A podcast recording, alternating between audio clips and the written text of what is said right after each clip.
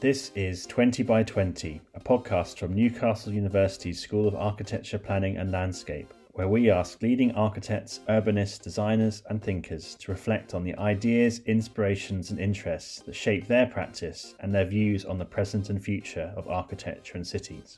It's 20 questions in 20 minutes with me, Owen Hopkins. Can you tell us who you are, where you're speaking from, and what you do? I am Marina Tabassum. I am an architect practicing in Dhaka, Bangladesh. I run an office. Uh, I'm the owner and the principal of Marina Tabassum Architects, which is based in Dhaka. And this is where I'm speaking from also. I'm also the academic director of Bengal Institute. Uh, so basically, that's it. Can you talk a bit about how you got into architecture? What drew you into the profession and the route that you've taken to where you are now? I come from a family of doctors and engineers. So it's either everybody's a technocrat in one form or the other. So it was expected that I'll be either a doctor or an engineer, and I was interested in neither of these two. I was always very, um, very much drawn to things creative, and and so I was always searching for what other options are there. I had not much idea about architecture, but once I finished my high school and I had to decide something, I think it was my dad who told me, "Why don't you try architecture?" And that was how I sort of got into it. Uh, we had to, at, at that time we only had one school in Dhaka. So it, you, you had to go for an admission test, which mean, meant that students from all over Bangladesh used to come and sit for a test to be able to get into uh, the School of Architecture, and there were only 50 seats. So, yeah, I, I really had to work very hard to be able to get that uh, one of those seats. And I, I became first in that admission test. So I kind of got into architecture with flying colors. So that was not so bad when I was researching this interview, I found a quote of yours where you say architecture is like cooking and that you begin a project by uh, looking for the ingredients. I, I really love that analogy. And I was wondering, could you talk about how you find those ingredients and and I guess to continue that analogy, how far you follow a recipe or mm-hmm. how far do you improvise? I mean, cooking and architecture for me is quite similar because I mean, if you see cooking, let's say Italian cooking or even Indian food, Chinese food, every uh, food has its own uh, uniqueness, uh, the sense of it, taste, everything. So there is a certain kind of identity uh, that is embedded in the way it's cooked, uh, the, the smell, the fragrance, the aroma, the spices, everything. So you know when since i'm practicing in bangladesh from the very beginning of my practice that's what i've been looking for. What are my ingredients? What is my cooking?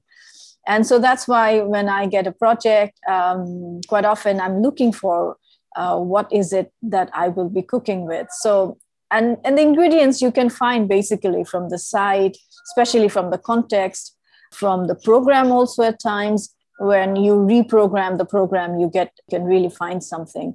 And then the geographical location the climate even the culture uh, the history even for the people like the beneficiaries or the clients or the community for whom you're building. All these things gives you certain clues and and certain elements that then you can take and really start the cooking. I don't know if there's any recipe as such. I think the recipe i formulate as i go along. Yeah, uh, but that's what i call the process you know. So you design the process. And when you design that recipe, you never know what the food is going to be, but at the end, you know there is a focus, and and and it has to be something uh, which is not overcooked or undercooked, but it has to be absolutely in the perfect shape. Well, a, a project that, that, that is the kind of the, an example of a perfectly cooked set of ingredients is the Bait Ur Rouf Jame Mosque in Dhaka, which is you know incredibly rich, powerful project. I've only seen in, in photographs, but you know from them you can just see the extraordinary effects that you've created from very simple materials, brick, concrete, and of course the the use of light.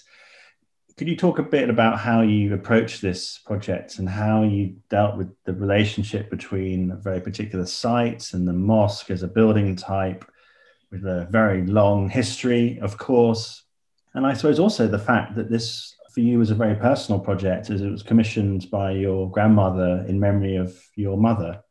Well, the project it started in 2006. Actually, uh, that's when my grandma, my mom passed away in 2002, and then the next year, one of my aunt passed away. So two sisters uh, back to back. Um, you know, and so my for my grandmother, it was quite a difficult time because she lost two of her daughters.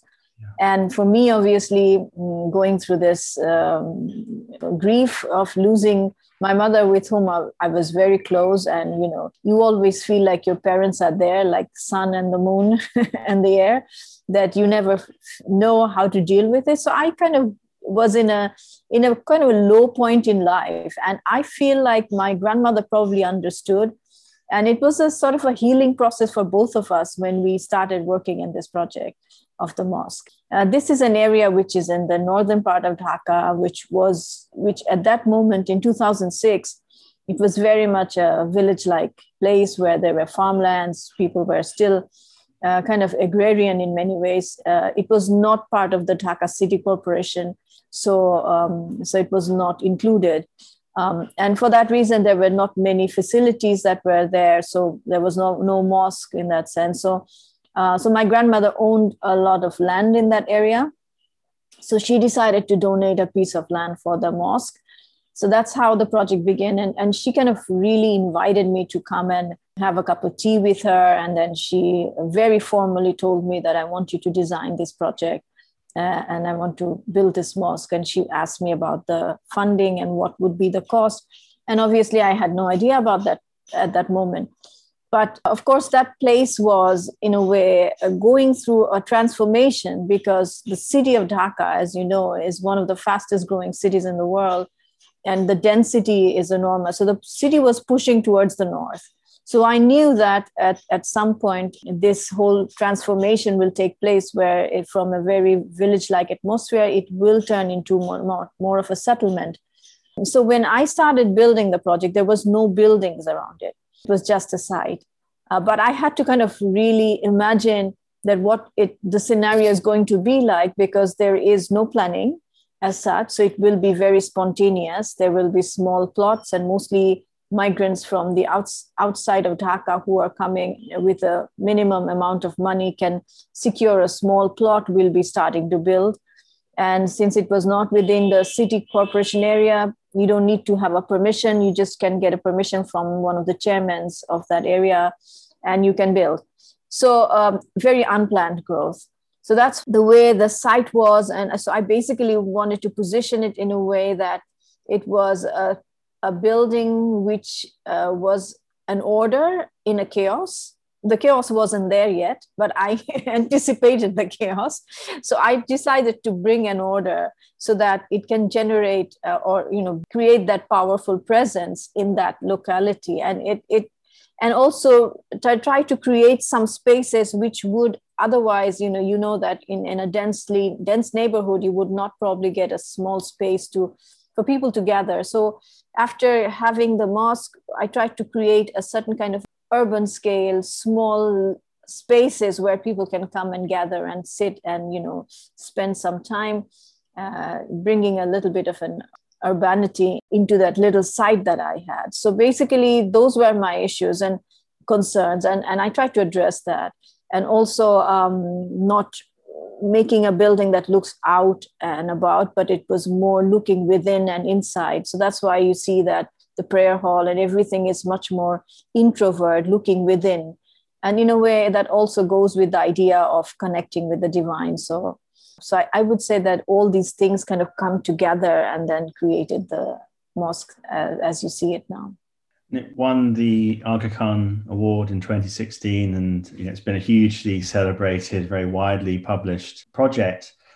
And the result of that is it, it exists, I suppose, now in kind of two spheres. There's the specific location, its sort of materiality, and then it's there's a separate existence or related, but but separate existence in in media in in discourse, and has a a separate set of meanings in that sphere.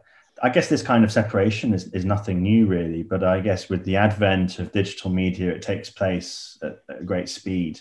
I mean, is, is that a description that, that you recognize? And, and if so, how do you feel about it? Do you see this as a, as good thing, bad thing?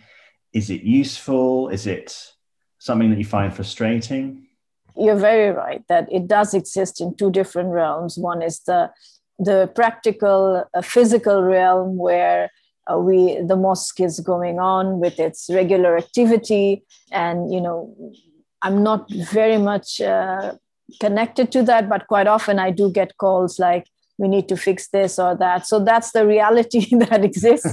Uh, um, but yeah but the but the, but it, it it has its own life and it's going on quite well i think. I think the, the most uh, interesting part is that you get more and more people coming to the prayer uh, prayer hall nowadays to and we cannot give them enough space. So that's also another concern but at the same time yes as you mentioned that it exists also in a philosophical uh, digital realm where people do um, try to take out uh, you know try to address the values which I, I think is quite fine um, in the sense that it addresses certain values or certain ideas that is very much embedded in Islam. And I try to address that without, I mean, I think for me at that point when I was starting to design and researching as I was, you know, looking for the ingredients, and I kind of went back to the very beginning of mosque and I questioned what is a mosque. And I found um, the Prophet's Mosque, which had absolutely nothing but just a um, just a house form which was elongated or enlarged to accommodate a congregation. There was nothing more than that. It was all about the religion was promoting in terms of values, in terms of uh, human values, and so th- that was for me the most important part. And you know in 2006 it was right after 9-11 we were still in the wars of um, afghanistan and iraq and all that. Islam and muslims were being questioned you know so we were in a point in time where you question what do you identify with. So i was that was my first or probably the most important question in this project was what do i identify with? Is it the domes and the minarets? Or is it the spirituality that uh, or the human values that religion basically talks about. And for me, that uh, was much more an important factor that it is the spiritual element that is far more important than uh, the symbolic values. So that's why you don't see any symbols. I tried to get rid of all the symbols so that uh, it's a space where you come and it could be a place for solace, it could be a place of refuge in a very dense city uh, or it could be a place for prayer and contemplation. So I try to re-question, or I, I, I try to question this whole idea of a mosque in our present context. And, uh, and if that becomes a discourse, I'm fine uh, to have it that way, I think. You've uh, talked in the past about how you see the act of design is changing, becoming less about form making and becoming more about a process of dialogue and engagement. And I guess it's the idea that architecture is something that is increasingly practiced with rather than for people. I wondered if you could expand on that and describe how you see it manifested in, in your work.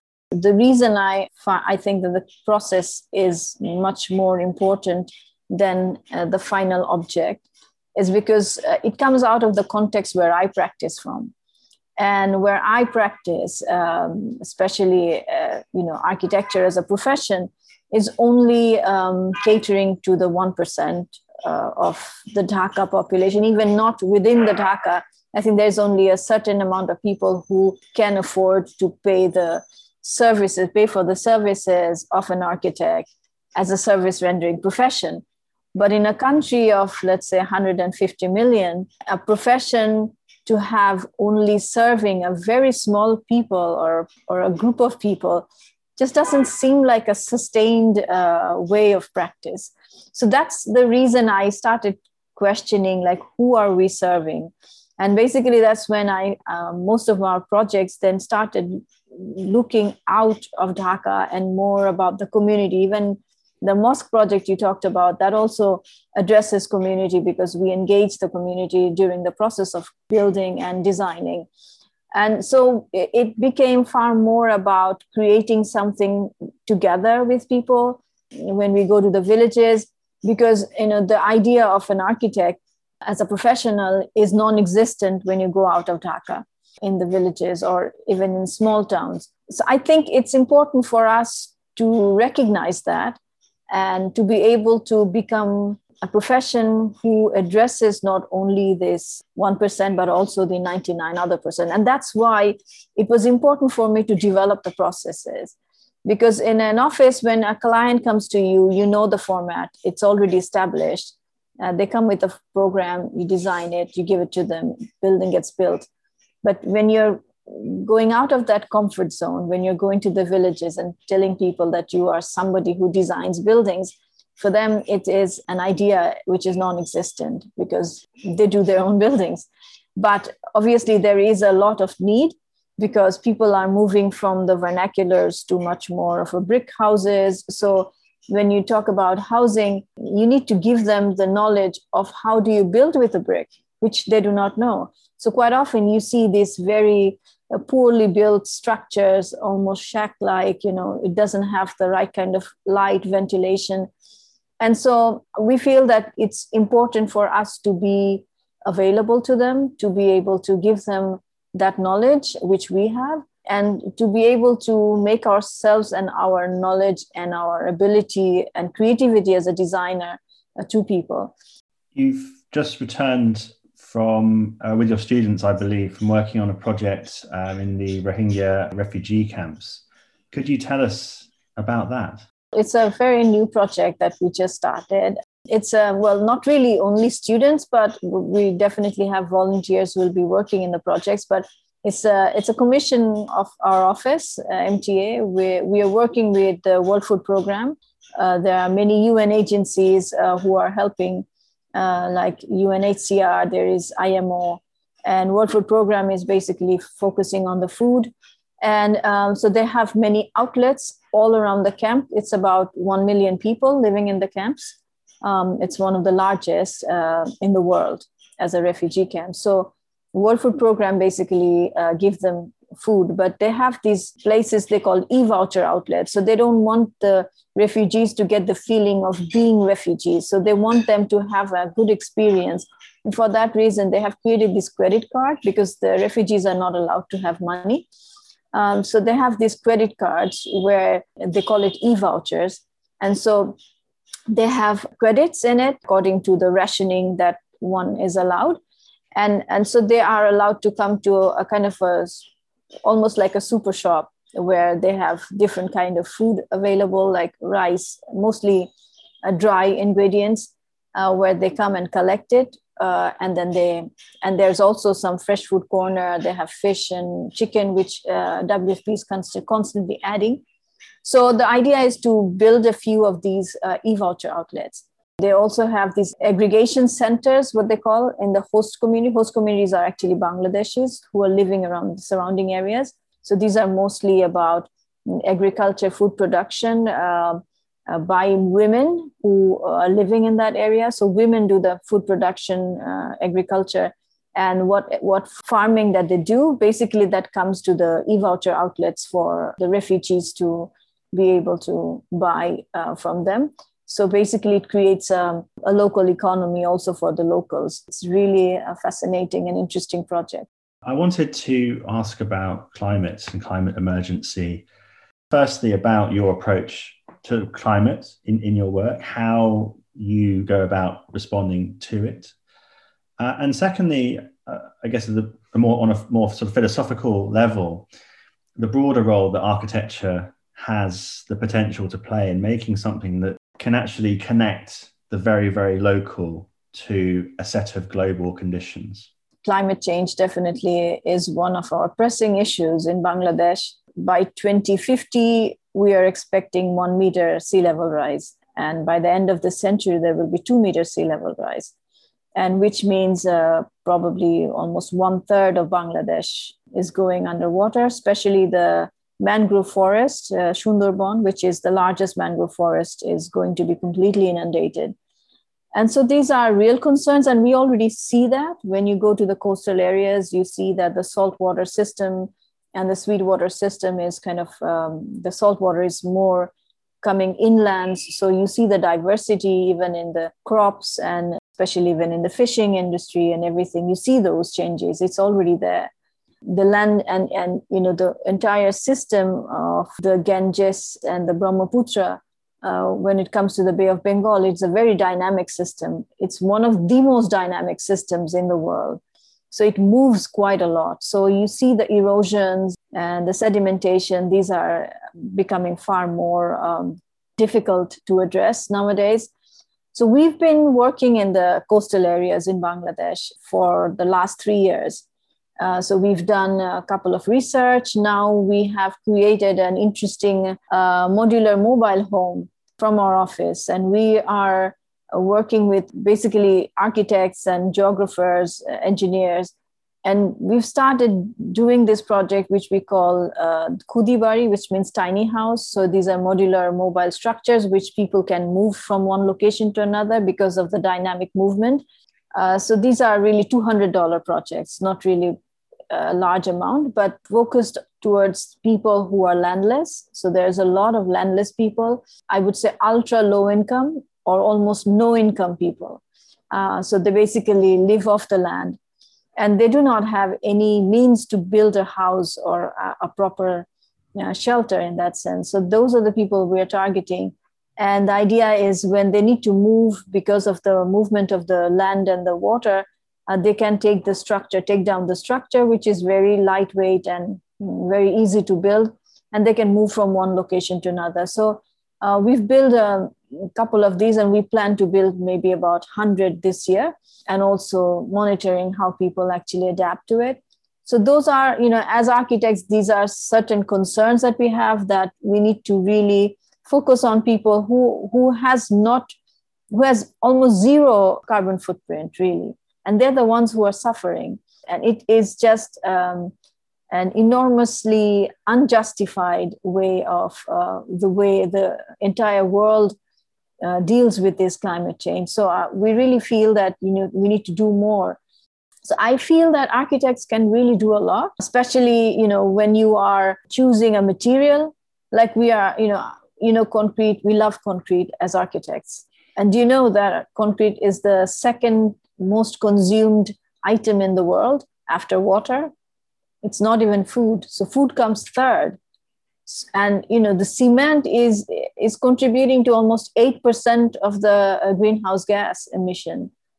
And so when we as architects choose the materials we build with um, we need to really take care of what we're so there's a lot of responsibility. The entire construction industry is responsible for a, a large amount of this uh, climate change. The amount of extraction that we do especially steel and and all of that. So i think as architects it's very important for us to be aware of these uh, materials that we work with. I think we also need to look into new materials the amount of waste that is being collected in the entire world what do we do with that? Uh, is there any possibility of using it um, to be able to close the uh, cycle where you give it back to the earth or make it, you know, to sink it back? So there are so many, uh, I think the practice of architecture, especially in the 21st century, needs to be collaborative, where you try to find different materials which are not really um, adverse to the climate but uh, addresses all the pressing concerns that we have. So, collaborative new materials and also um, looking into uh, the vernaculars, also, I think, is important. I'm not saying that we go back to the uh, past. You know, the values that vernaculars um, actually promote. It's about locality, you know, sourcing from location, you know, looking into the local technologies and about this idea of being much more harmonious to the environment. So, those are the issues I think architects must really look into. And how much do we really need to build? you know, I know, I mean, at times I feel like um, it's probably going against the profession. but if it's not necessary then should we really build as much that's also something i think we need to question well maybe that's where we should draw things to a close marina Tabassum, thank you very much thank you thank you so much